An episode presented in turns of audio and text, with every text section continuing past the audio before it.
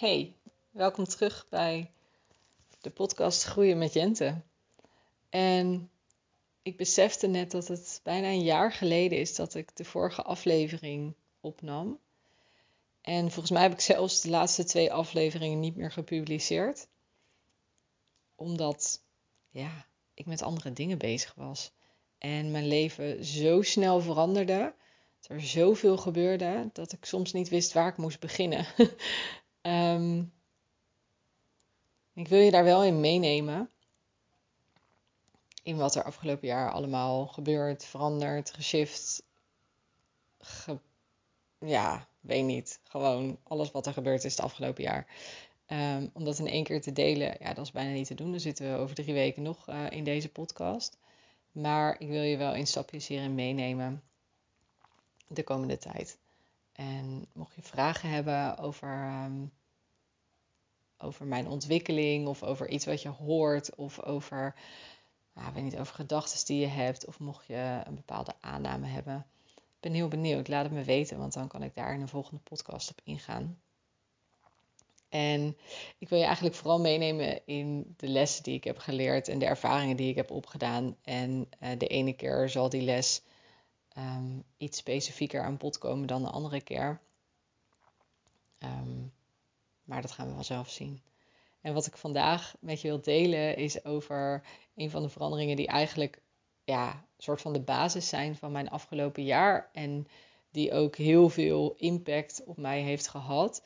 En dat was het wonen op Ibiza. Ik heb um, acht maanden op het eiland gewoond. Ik ben daar eind november naartoe gegaan en eind juli, dus eind november 2022, uh, 2021 ben ik daar naartoe gegaan en in juli 2023, nou 2022 ben ik daar weer weggegaan. Dus ik heb daar acht maanden gezeten. En ik ga vandaag met je delen hoe ik daar terecht ben gekomen, wat ik daar allemaal heb gedaan en heb um, ervaren. Uh, nou, vast niet alles, maar um, en ook hoe ik daar weer weg ben gegaan en ja, wat ik nu eigenlijk doe. Dat ga ik vandaag met je delen. Um, nou, zoals je misschien wel weet, heb ik in um, oktober vorig jaar, dus oktober 2021, heb ik mijn huis verkocht. En um, ik had mijn camper al. Dit is een ander verhaal waar ik volgens mij al een keer een podcast over heb opgenomen. En nadat ik, die, uh, of nadat ik mijn huis had verkocht, ben ik naar het zuiden gereden om daar te gaan overwinteren. Ik had nog geen idee waar ik naartoe zou gaan, maar ik had gewoon voor de vorm een uh, pin op Ibiza gezet. Want ja, dan had ik in ieder geval een richting om naartoe te rijden. Want ook door Frankrijk heen, weet je, je kunt via het oosten, je kunt via het westen, je kunt midden door, maar waar ga je dan naartoe? Dus ik had bedacht, nou, ik ga richting Ibiza. En dan als ik bij de kust van Spanje ben, dan rijd ik gewoon langs de kust naar beneden richting het zuiden. Dat was eigenlijk het idee. En um, vlak voordat ik, of nou ja, ongeveer twee weken voordat ik bij, um, bij de kust was, kwam er een retreat op Ibiza op mijn pad. En toen dacht ik, ja, waarom niet eigenlijk? Ik, ik ben dan al redelijk in de buurt en ik kan toch gewoon oversteken uh, met de boot, met mijn camper. En uh, nou, dan ga ik na het retreat ga ik weer terug en dan ga ik dan naar het zuiden toe. En ik ging daar dus naartoe. En eigenlijk de eerste dag dat ik op het eiland was, voelde ik al, oh, misschien ga ik hier wel nooit meer weg. Dat was een hele gekke gedachte, omdat ik, ik had echt nog nooit bedacht, nog nooit, om naar Ibiza te gaan. Ik vond het altijd een beetje, ja, beetje gedoe. En uh, ja, ik, ik, had daar, ik had daar wel een mening over en die was niet heel positief. um, maar oké, ik, ik, ik was daar en ik nou, vond het eigenlijk wel een hele prettige plek. En ik had alvast um, een berichtje gezet in een Facebookgroep voor Hollanders op Ibiza. Omdat ik op zoek was naar een plek om met mijn camper te staan uh, na het retreat. Want ik dacht, ja, om dan meteen diezelfde dag weer de boot te pakken, vond ik een beetje overdreven. Um, maar ja, ik dacht, fijn als ik nog een paar dagen bij iemand op een terrein kan staan, want alle campings waren dicht. En dat had ik daar ingezet. En daar kreeg ik de tip om een bericht te sturen naar um, een van de eigenaressen van Casa Magica. Dus dat heb ik gedaan. En uiteindelijk uh, kwam daar meer een samenwerking uh, uit dan alleen maar een paar nachten logeren. Maar goed, daar kom ik later nog op terug. En um, wat zou ik hier nog over zeggen? Nou, weet ik even niet. um, ik kwam dus in ieder geval bij Casa Magica terecht. En in eerste instantie was dat gewoon voor een paar nachten slapen. Maar al heel snel werd duidelijk dat um, zij op zoek waren naar een huismanager die het huis zou managen in de periode dat zij allebei afwezig waren. Ze zouden allebei naar Nederland gaan en uh, ja, er was iemand nodig die voor het huis kon zorgen. Het is heel snel gegaan, want ik had eigenlijk, um, ja, ik had wel plannen om, uh, dat wou ik net zeggen. Ik had wel een plan om een tijdje een huis te huren ergens, om eventjes uh, op, op één plek te kunnen zijn en daar dan ook mensen uit te kunnen nodigen. Uh, maar ik had helemaal nog niet per se bedacht dat dat op Ibiza moest zijn. En um, ja, ik had eigenlijk ook niet bedacht dat dat een huis als Casa Magica zou zijn. Want ja, daar kwamen zomaar mensen. Dat waren dan niet per se de mensen die ik had uitgenodigd. Um, maar ja, dacht ik kan in ieder geval proberen. Een paar maanden op Ibiza, kan geen kwaad. En dat ben ik gaan doen. Samen met uh, Brenda, die kwam uh, vanuit Nederland in eerste instantie voor twee weken naar Casa Magica. En die is uiteindelijk um, de eerste keer drie maanden gebleven en daarna nog een keer twee maanden teruggekomen. um, dus ja, dat is, uh, dat is echt prachtig. En sowieso is het echt heel mooi om te zien uh, hoe Ibiza werkt in dat opzicht. Um, ik heb echt zoveel verhalen gehoord van mensen die inderdaad in eerste instantie op vakantie kwamen, vervolgens even naar huis zijn gegaan om hun huis op te zeggen of hun, hun werklaptop in te leveren en vervolgens te verhuizen naar het eiland. Dat schijnt heel vaak te gebeuren. Um, en ik, ik heb alweer iets grappigs bedacht wat ik aan het einde nog eventjes aan je moet vertellen. dus ik schrijf het even op, um, zodat ik dat straks niet vergeet. Dat zou jammer zijn, want het is een leuk onderdeel van het verhaal. Nou goed, um, ik kwam daar dus in, uh, in, in december, december 2021, bij, uh, bij Casa Magica. En ja, dat ging eigenlijk zo vanzelf. Het was zo'n vette plek. En wat daar dus gebeurt, ja, ik woonde opeens samen met uh, voornamelijk vrouwen. Er zijn ook wel wat mannen geweest, maar voornamelijk vrouwen. Uh, die allemaal um, daar kwamen voor soms een week, soms een maand of een paar maanden. En allemaal met een, een bepaald doel. En op de een of andere manier kwamen die doelen of die thema's vaak overeen. Het was heel interessant om te zien dat um, op het moment dat er een, een, groepje vrouwen samenkwam, want ja, uiteindelijk waren we altijd ook dingen met elkaar aan het doen, dat, dat er zoveel overeenkomsten waren in nou, waar we mee bezig waren of waar we tegenaan liepen. En soms was het thema meer werkgerelateerd, soms was het meer ontwikkelingsgerelateerd. Um, we hebben ook een tijdje gehad dat we allemaal heel erg bezig waren met de liefde of juist niet de liefde. Weet je, dat, het was zo specifiek dat er altijd waren er overeenkomsten. En ik heb me daar elke keer weer over verbaasd. Hoe kan dat toch dat dat zo werkt? Um, ja, het zal iets met het eiland te maken hebben, maar zeker ook met het huis en de energie daar.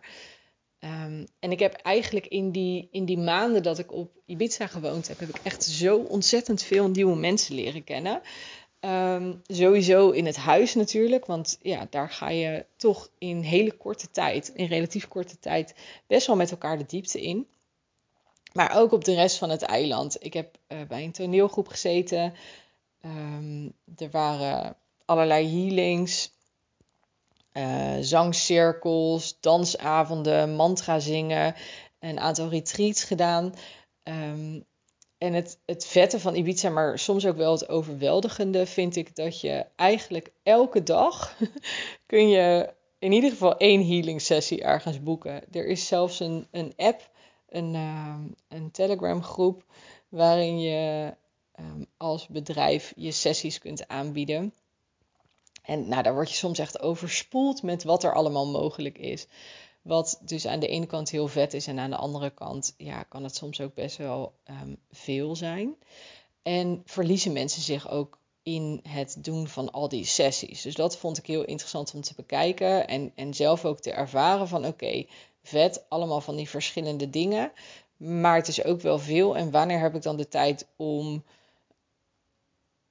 ja, even niks te doen of dingen te integreren of mijn nieuwe kennis en mijn nieuwe ervaringen ook in het dagelijks leven toe te passen. Ehm, want ja, als je elke dag een healing sessie doet of ehm, de ene dag een truffeltje eet en de volgende dag een, een, een wilde danssessie of weet je zo, ehm, dan ja, is er weinig ruimte voor het dagelijks leven. Wat natuurlijk sowieso al totaal anders is op zo'n eiland dan hier in Nederland.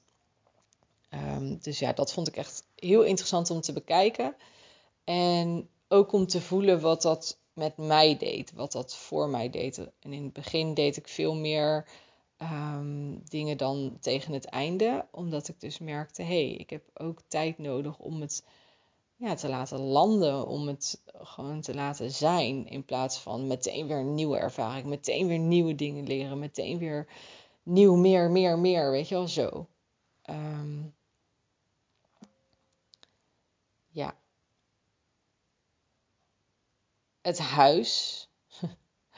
het huis, Casa Magica, was echt fantastisch.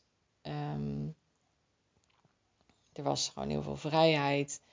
Ehm, we hadden een groentetuin, een zwembad, allerlei dieren. Vanuit, vanuit de oprit, zeg maar, vanaf de oprit waar ik mijn camper had staan, kon ik gewoon zo het bos inlopen. Um, en ook het, ja, wat ik echt fantastisch vond, was het werken in de moestuin. Daar heb ik echt van genoten. Ehm, ik weet niet of ik hem per se veel vruchtbaarder heb achtergelaten, maar gelukkig waren er mensen die er iets meer verstand van hebben, die, uh, die ook kwamen helpen. De tuinmensen, tuinmannen en vrouwen. Um, maar ik vond het echt heerlijk om een beetje daar te vroeten en uh, te zien hoe de plantjes groeiden en um, te kunnen oogsten. We hadden uh, eigenlijk elke dag gewoon iets wat je uit uh, de moestuin kon halen. Uh, boontjes of um, boerenkool. Ja, dat is niet palmkool heet het volgens mij. aardbeien, prei, aardappels. Um, ja, en nog honderd dingen.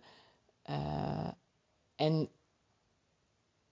de grond op Ibiza is totaal anders dan, dan op andere plekken. En dat is natuurlijk altijd zo. Maar dat, ik vond het gewoon heel tof om dit soort dingen dus te ontdekken. Want ja, wat wist ik nou, weet je wel?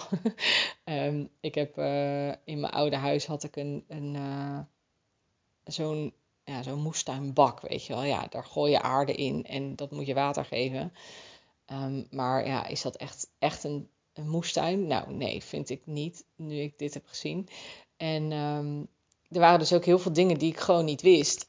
En waar ik dan in het begin best wel onzeker van werd. Maar uiteindelijk besefte ik, niemand weet eigenlijk precies wat hij doet. Want um, ook onze tuin was weer totaal anders dan die van de tuinvrouw bijvoorbeeld. Dus sommige dingen deed het bij ons wel en bij haar niet en andersom. Um, en dat, dat maakt dus eigenlijk allemaal niet uit. Want je gaat gewoon, je gaat op onderzoek uit eigenlijk. En dat vond ik zo tof om te ontdekken. Um, ik denk wel dat we daarmee niet een enorm moestuinproductiebedrijf aan het opzetten waren, wat ook niet per se de intentie was. Maar dat ik wel heel veel geleerd heb over hoe planten groeien, wat nodig is. Ik heb bijvoorbeeld op een gegeven moment de oude tomatenplanten afgeknipt en op de grond gelegd als een soort bodembedekking.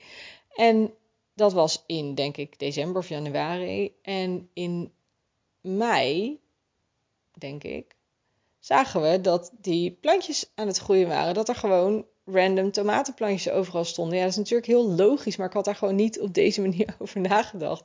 Dus het was echt heel tof om door die hele tuin random tomatenplantjes overal te zien. En daar dan stokjes bij te prikken en, uh, en te zorgen dat ze goed konden groeien. En dan ook dus je eigen tomaten te kunnen oogsten. Ik vond dat zo vet. Um, net zoals mijn eigen aardbeien. We hadden elke dag, ja, dat was wel pas vanaf mei, denk ik, juni, mei, juni. Dat gewoon elke dag konden we aardbeien plukken. Er waren er zo ontzettend veel. Um, en ja, ik vind het echt magisch dat je gewoon je eigen eten kunt creëren. En dat, uh, ik heb laatst ook overwogen om uh, um, een soort rijdende moestuin achter mijn camper te hangen. Met, uh, weet ik veel. Ik kan me gewoon voorstellen dat, je zoiets gewoon kunt maken. Het is natuurlijk totaal anders dan, dan zo'n tuin uh, die gewoon bij een huis op een vaste plek ligt. Maar ik, ja, ik vond dat echt. Het gaf zoveel voldoening. Het was zo leuk om te doen ook. En um, ja, wat ik ook echt fantastisch vond was, elke keer dat ik naar de tuin ging, dan kwam, kwam in ieder geval één kat, kwam echt luid mouwend achter me aan, want die vond het heerlijk als ik daar was. En um, ja, die, die, die was er gewoon altijd bij. En die kwam dan echt kroelen. En in het begin dacht ik, oh, zou ze de tuin nou zo leuk vinden? Maar uiteindelijk besefte ik dat mijn energie veranderde op het moment dat ik in de tuin was. Want ik was daar zo aan het genieten, ik had het daar zo naar mijn zin. Dat die kat, die haakte helemaal aan op die op die fijne energie eigenlijk, die fijne vibes die ik daar uitstraalde. Um, ja, dus zij, uh, zij vond dat echt fantastisch. En ik vond het ook fantastisch en heel gezellig dat ze erbij was. En wat me ook echt heeft verbaasd was hoe leuk ik het vond om um, met huisgenoten te wonen. Ik heb um, in Groningen tijdens mijn studententijd samen gewoond. Dat vond ik ook fantastisch, maar ook best wel vaak een soort van overwhelming. En um, ook tijdens eh, mijn werkende leven in Rotterdam heb ik in het begin samen gewoond. Daar vond ik het vooral echt heel vreselijk dat ik last had van de zooi van andere mensen en andere mensen van mijn zooi. Um, dus daar was ik ook een beetje op afgeknapt. Dus ja, ik, ik was. Nou, ik stond iets wat twijfelachtig tegenover dat samenwonen, samenleven. En ik denk dat een van de dingen die daar heel erg bij heeft geholpen, is dat het geen lange termijn samenwonen was met de mensen uh, die daar kwamen op Ibiza in Casa Magica. Wat ervoor zorgt dat er dus um, A, minder strubbelingen zijn, minder uh, frustraties. Want ja, als iemand na twee weken weer weggaat, ja, waarom zou je moeilijk doen over een pannetje dat iemand laat staan of zo, weet je wel? Um, en tegelijkertijd was er dus ook meer een doorgaande lijn die we elke keer weer konden. Um, ja, die zich elke keer weer herstelde op het moment dat iemand vertrok. En ik weet niet zeker of dit, dit de reden is hoor, maar het was daardoor wel redelijk hetzelfde. Terwijl als je een lange tijd met dezelfde mensen woont, dan kom je toch op een gegeven moment in een soort sleur of zo, weet je, net als in relaties. Um, dat je dan op een gegeven moment bepaalde dingen gaat doen, bepaalde patronen met elkaar gaat ontwikkelen, die achteraf gezien niet altijd prettig zijn. En ik denk dus dat doordat je minder lang, minder in dezelfde dingen gaat hangen met elkaar, um, dat dat ook effect heeft op hoe je met mensen samenwoont. Vermoed ik. Maar goed, dat is ook nog weer iets om uit te zoeken. Um, ik, ik heb het in ieder geval echt, echt fantastisch gehad met, met uh, vrijwel iedereen die daar uh, gewoond heeft. En uh, het was ook echt, zeg maar, iedereen die daar kwam. Het was ook meteen je huis, weet je wel? Het was gewoon, dit is jouw thuis voor de komende weken. En ook als je nog weer een keer terugkomt, is dit nog steeds je thuis. En hoe het daar voelde, ja, als een, als een soort uh, instant connectie, zeg maar. Er zijn zelfs mensen die er maar twee of drie nachten zijn geweest, waarvan ik nog steeds voel, ik heb gewoon een, een band met jou. En dat vind ik echt heel cool. En dingen die we dan deden, was fikkie stoken en tot midden in de nacht aan de keukentafel zitten, praten. Um, lunchen bij de Passion, toertjes over het eiland. Uh, dansavonden, dansen tijdens het koken, met elkaar koken. Um, de, de eetfeestjes.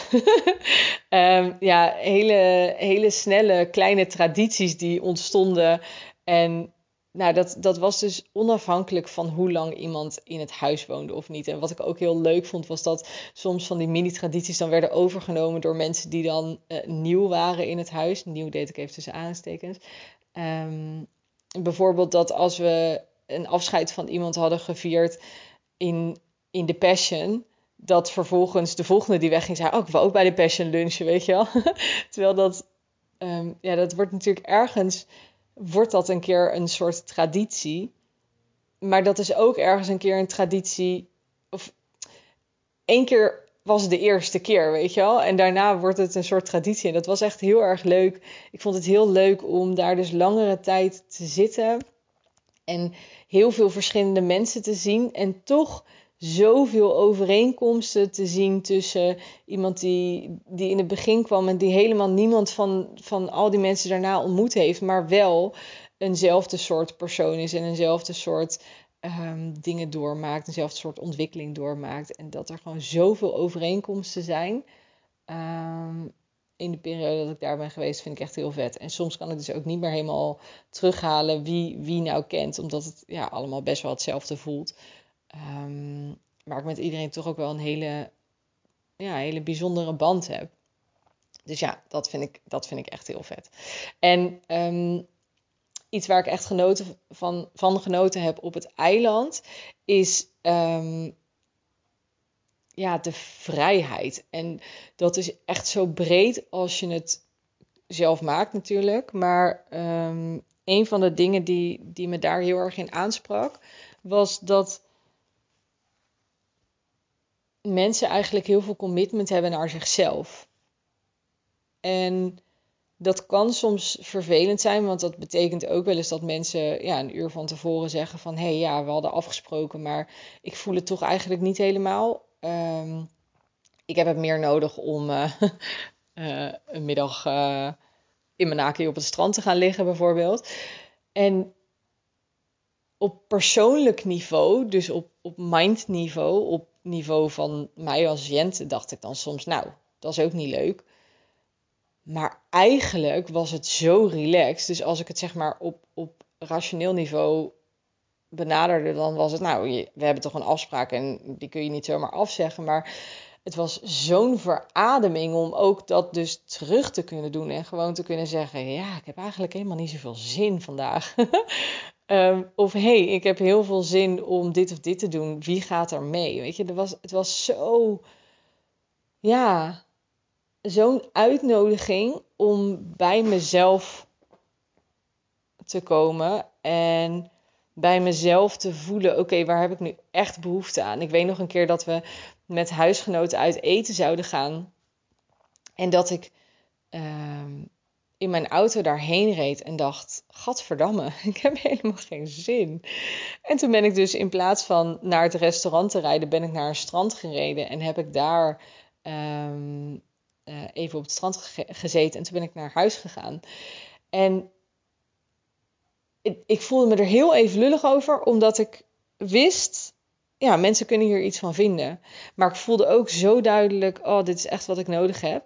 En wat mij heel erg geholpen heeft om, om daar nog meer um, oké okay mee te zijn, was de reacties in, in daar instant, in dat geval van, van mijn huisgenoten, die zeiden: Wow, wat goed dat je, uh, ondanks dat wij er allemaal waren, die keuze hebt gemaakt. Weet je?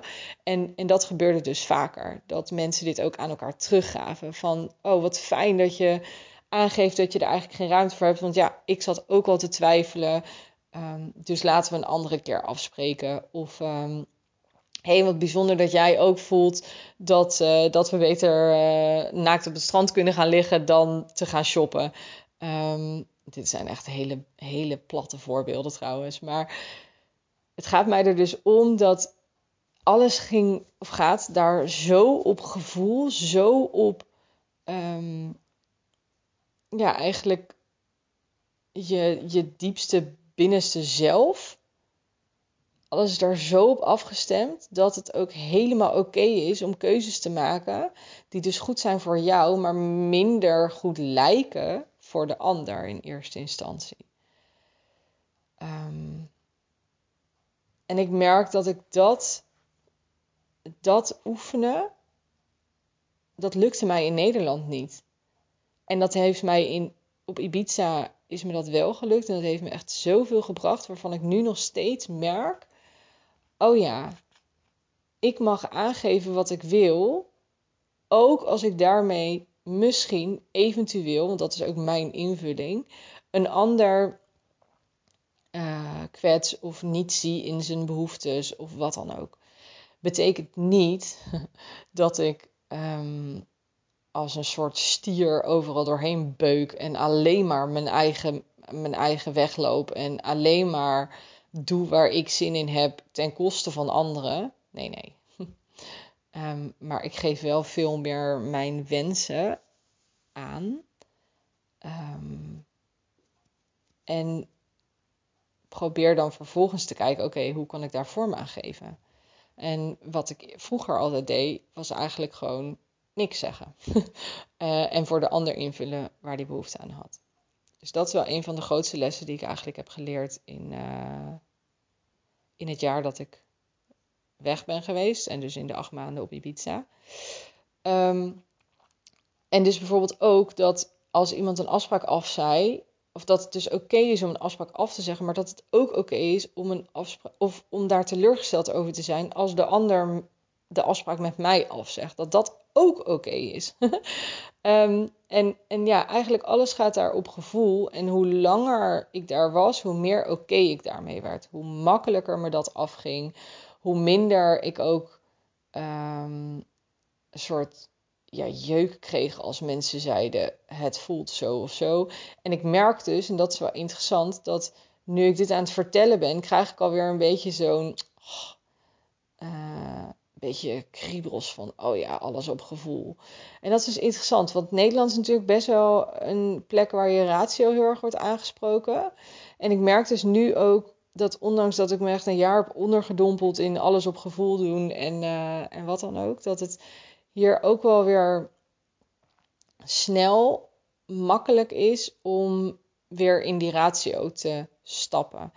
Wat denk ik niet per se verkeerd is. Ik denk dat het voor mij heel belangrijk is geweest om helemaal dat gevoel te doorleven en alles op gevoel te kunnen doen. En om nu een soort balans daartussen op te maken. Want ik zat heel erg in die ratio en alles uh, beredeneren en alles doen op op basis van weten en kennis. Um, aangeleerde kennis, even tussendoor. En uh, dus afgelopen jaar heel veel op gevoel gedaan. En dat ik nu een soort balans daartussen mag. Dus ja, ik neem mijn gevoel mee. En ik kijk naar rationele redenen, onderbouwing en dergelijke. Um, ja, waar ik ook echt mega van genoten heb, is uh, de warmte op het eiland. um, zelfs in december was het daar gewoon 15 graden. En in januari. Uh, Oké, en de nachten konden echt nog wel koud zijn. Dus ik lag ook gewoon in mijn camper af en toe te bibberen. Um, en had uh, soms een kacheltje aan. Maar de algehele warmte is daar gewoon meer aanwezig. En volgens mij vanaf april dat ik echt uh, voelde, wow, lekker. Of mei was het misschien. Uh, was het echt chill. En kon je dus gewoon in heel weinig fladderende kleding of soms gewoon hele dagen in bikini um, de dag doorkomen. Dat vond ik echt zo relaxed. En ja, dat mis ik soms ook wel een beetje hier. ik merk dat uh, de zon en de warmte, ja, dat zijn wel dingen die ik, uh, die ik mis. En ik had eigenlijk niet verwacht, uh, en dat is denk ik ook vanuit ratio, en dat heeft me ook heel lang veilig in Nederland gehouden. Maar ik had niet verwacht dat ik zo blij zou worden van de zon. En dat ik daar ook zo snel een, een nieuwe normaal van had gemaakt in mijn hoofd. Dat ik dus zo snel gewend was aan hoeveel zon en warmte er de hele dag is. Uh, ja, dus zodra het zonnetje hier schijnt, dan voel ik me ook net, net een beetje zo'n reptiel. Weet je wel, dat in de zon zo een soort van zit op te warmen. Ik sta dan ook gewoon gerust midden op straat stil en stroop een soort van mijn mouwen op en trek zoveel mogelijk kleding uit. Um, en dan sta ik gewoon zo met mijn gezicht in de zon te genieten van, van het zonnetje. Um, dus ja, ik ben dat ook wel veel meer gaan waarderen eigenlijk. Um, en, en verder wat ik heel erg heb heb gewaardeerd aan het eiland, is echt de, de connectie die ik daar met mensen gevoeld heb. Echt op diep niveau, waarvan ik vaak niet eens begreep: hey, hoe komt het dat ik dit met jou voel? Met mensen die ik misschien voor het eerst tegenkwam. En uh, de, de gastvrijheid, de openheid, de bereidheid van mensen om te delen, om, om te vertellen, om ja, samen te groeien, om samen dingen te doen. En dat was zowel van, van de toeristachtige mensen, zeg maar, van de, van de mensen, ja, toeristachtige mensen is ook een slecht verhaal dit. Uh, van de mensen die, ja, de niet-Ibichenko's, dus de mensen die daar zijn gaan wonen vanuit Nederland, Duitsland, uh, Engeland uh, of andere landen. um, maar ook van de Ibichenko's, van de inwoners van Ibiza of andere Spaanse mensen. Um, voor mij heeft het heel veel geschild dat ik een beetje Spaans kon en ook echt wel mijn best heb gedaan om uh, beter Spaans te gaan spreken. Ik vond het zo leuk om in het Spaans met deze mensen te, te connecten. En daarmee merkte ik meteen dat ze een soort van open gingen. Dat ze meteen veel makkelijker communiceerden.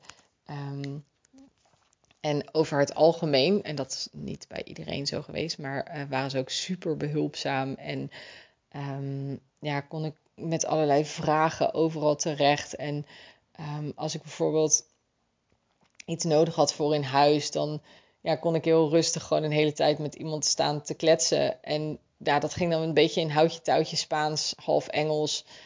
Um, een beetje handen- en voetenwerk. Maar ik vond het zo leuk. Ik heb daar zo van genoten. Zo van die vriendelijkheid, openheid.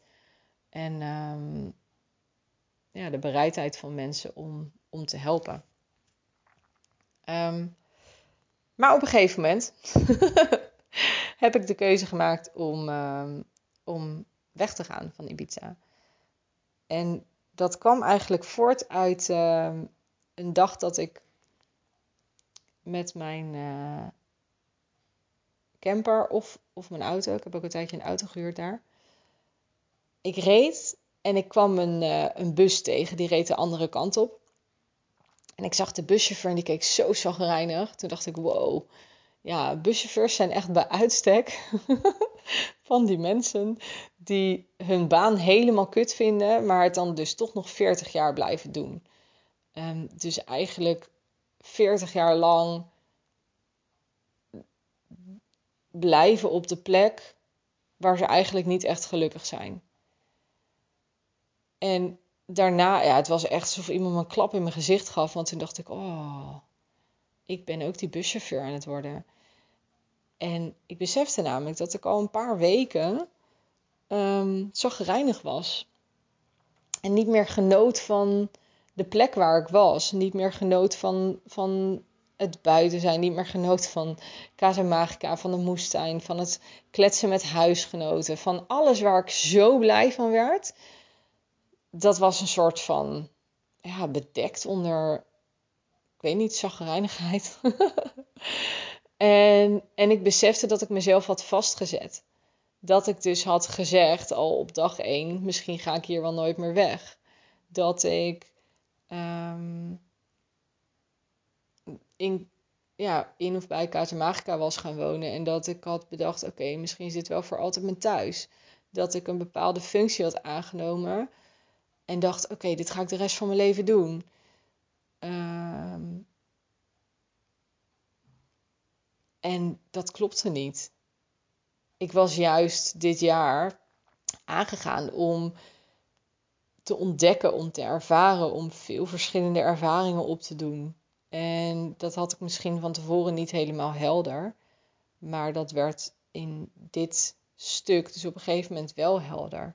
Dat ik in plaats van te gaan ontdekken, had ik mezelf vastgezet voor veiligheid. Dus ik had weer een veilige ruimte opgezocht. Wat niet verkeerd is, en waar ik ook echt super dankbaar voor ben, want deze hele ervaring, echt, ik had hem niet willen missen.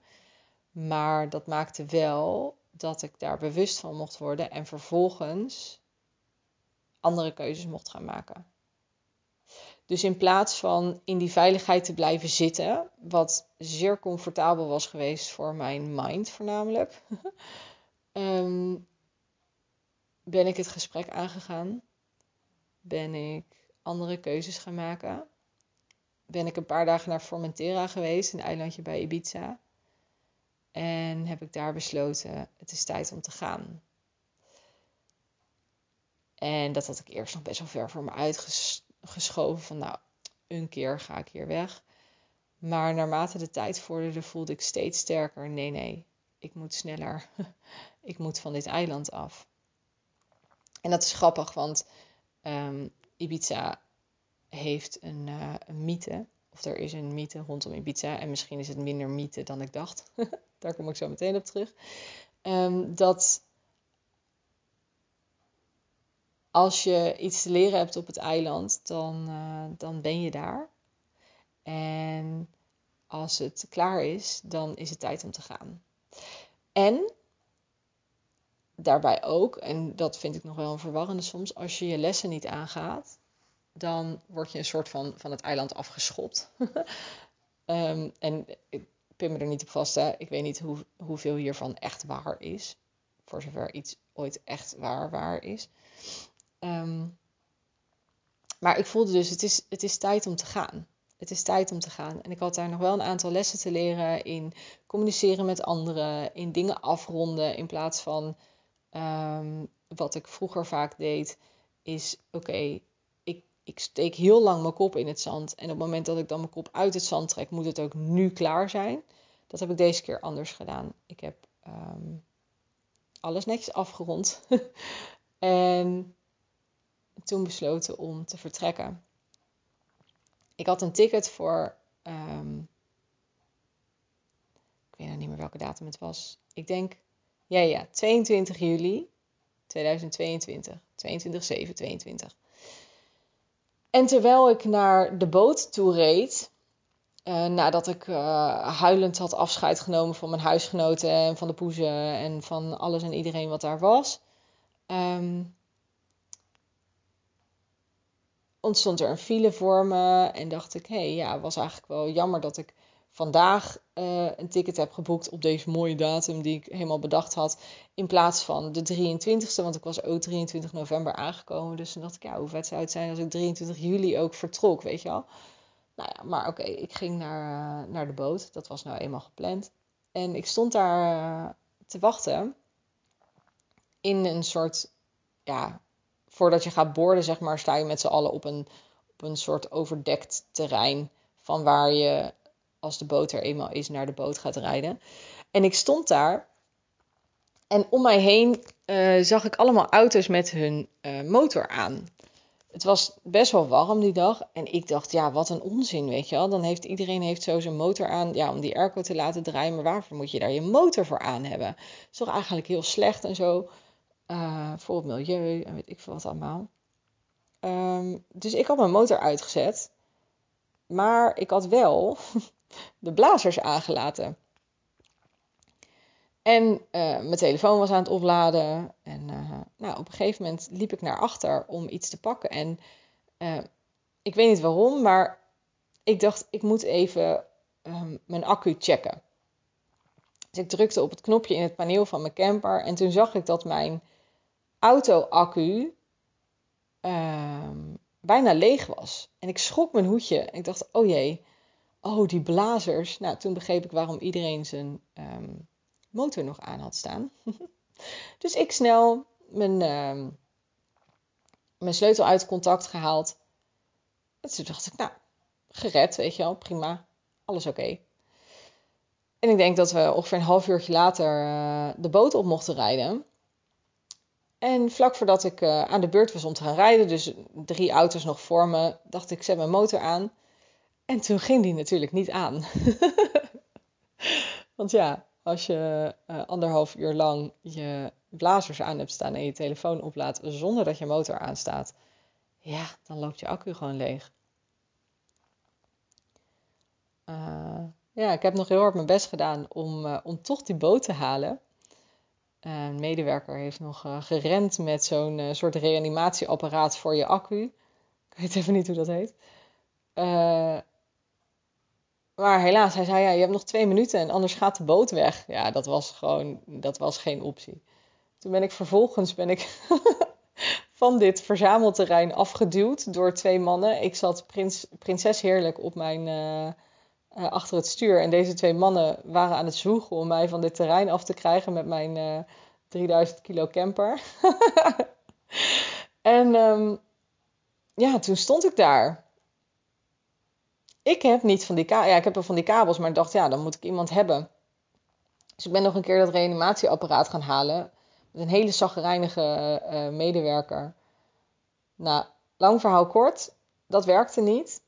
En uiteindelijk was er, was er, stond daar een man op het um, parkeerterrein. En die heeft mij geholpen. Die had een, uh, een iets sterker reanimatieapparaat. En toen uh, ja, kon ik weer gaan rijden. Maar mijn boot was al weg. Dus ben ik teruggegaan naar het huis. En had ik eigenlijk, ik heb eerst nog op het strand gezeten, maar had ik eigenlijk een extra dag, ik krijg er helemaal kippenvel van, een extra dag om afscheid te nemen van Ibiza. En ik denk een van de grootste lessen die ik op dat moment heb geleerd, is ik kan altijd terug. Ik kan altijd terug. Als ik morgen bedenk ik wil daarheen, dan pak ik het vliegtuig. Of ik rijd er met mijn camper naartoe. Of ik lift desnoods, weet ik veel. Ik kan er altijd naartoe. Uh, en ook het huis, dat is er altijd. Uh, mijn huisgenoten waren intussen allemaal alweer uh, hun eigen dingen aan het doen. Dat was heel grappig. Ik kwam daar thuis en er was niemand. um, en dat, dat was eigenlijk ook echt een geruststelling. Ik hoef hier niet te zijn om te zorgen dat het leven doorloopt of zo. Um, ja, dus die, die laatste dag, die hebben me echt heel veel inzichten gegeven en heel veel rust gegeven eigenlijk in het weggaan van het eiland en uh, van die locatie. Ja, het was tijd om me los te maken uit die rol en uit dat veilige wereldje. Want hoeveel ik ook geleerd heb en gegroeid ben op Ibiza, het was natuurlijk wel ook een bubbel. Het was wel ook ja, een plek waar ik uit het, het, niet het, maar mijn gewone leven was. En ik had het echt onwijs nodig. En ik besef nu heel duidelijk, volgens mij mag ik dit gewoon ook gaan toepassen. Alles wat ik het afgelopen jaar heb geleerd, mag ik gaan toepassen op de plek waar ik mijn hele leven gewoond heb. En daarmee wil ik niet zeggen dat ik niet nog een keer ga reizen of misschien zelfs in het buitenland ga wonen of wat dan ook. Maar ik mag echt nog veel meer alles wat ik geleerd heb en mijn krachten gaan inzetten in deze maatschappij. Ik voel ook veel meer rust nu in Nederland. Ik, ja, ik heb vorig jaar op een gegeven moment gezegd van uh, volgens mij ben ik gelukkig. En dat voelde nog heel onwennig en uh, een soort onzeker. En nu voel ik dat eigenlijk nog steeds. En dat vind ik heel vet. Dat mijn, mijn basisniveau of zo van, van geluk, van lekker in mijn vel zitten, is zo intens verhoogd door het afgelopen jaar. Um, ja, dat voelt gewoon heel fijn. En ik ben nu in Nederland dus eigenlijk aan het ontdekken wat ik wil, wat bij mij past. Qua wonen, qua werken, qua um, afspraken maken. Ik besefte van de week dat ik nu al afspraken aan het maken ben voor februari, geloof ik, met skivakantie. Nou, ik kan je vertellen, het is oktober. En dat geeft mij stress om zo ver vooruit te plannen. Um, dus ik stop daar weer mee. En dan kan ik dat ook direct weer aan mensen aangeven die zeggen: Oh, wil je over twee weken afspreken? Dat ik zeg: Ja, misschien wel, maar misschien ook niet. En ik begrijp dat je het wilt afspreken. Dus ja, als ik over twee weken toch wil en je hebt intussen al iets anders gepland, snap ik, all good. Maar ik heb het nodig om in het moment te kunnen beslissen of ik iets doe of iets niet doe. En daar zitten natuurlijk wel grenzen aan, want sommige dingen moet je nou eenmaal van tevoren um, plannen. En tegelijkertijd denk ik, ja, is dat echt zo? En als ik geen zin heb om dingen te plannen, ja, met welke dingen maak ik daar dan een uitzondering voor? En het is voor mij dus nu een veel bewustere keuze dan dat ik alles maar doe omdat het hoort. Of omdat iemand anders dat wil. Of omdat ik denk dat iemand anders dat wil. Als allerbelangrijkste. Dus ik spreek me veel meer uit over mijn wensen, maar ook over mijn dromen. Ik maak veel meer keuzes in plaats van dus ehm, ja, weg te bewegen van iets wat ik spannend vind of uh, mijn kop in het zand te steken. Ehm, ik maak keuzes. En regelmatig maak ik een tijdje later weer andere keuzes. Maar dat is alleen maar, of dat kan alleen maar, omdat ik die eerste keuze heb gemaakt en daar vervolgens ervaringen in heb opgedaan en dingen heb geleerd, waardoor ik vervolgens een andere keuze kan maken. Ik denk dat ik mezelf twee jaar geleden, als ik kijk naar de versie die ik nu ben, dat ik mezelf echt enorm wispelturig had gevonden. En um, zweverig, vooral ook. Um, en nu ben ik alleen maar heel blij en heel dankbaar dat ik op dit moment ben hoe ik nu ben. En ben ik ook heel dankbaar voor alle mensen die daaraan bij hebben gedragen. En alle ervaringen die daaraan bij hebben gedragen. Ja. En ja, voel ik ook zo sterk. Ik kan echt niet wachten op wat er nog meer gaat komen. Ja. Het, het voelt gewoon bijna alsof alles mogelijk is. en dat vind ik echt heel tof. Daar word ik heel enthousiast van en een beetje emotioneel. Um, ja. Ibiza heeft echt veel bijgedragen aan, uh, aan mijn afgelopen jaar. En of dat nou specifiek Ibiza is geweest, of voornamelijk de mensen, of dat ik weg was uit Nederland, of wat dan ook. Ja, dat maakt eigenlijk misschien niet eens zo heel veel uit. Maar gewoon het afgelopen jaar heeft zoveel gedaan in mijn ontwikkeling. En daar ben ik echt voor altijd dankbaar voor.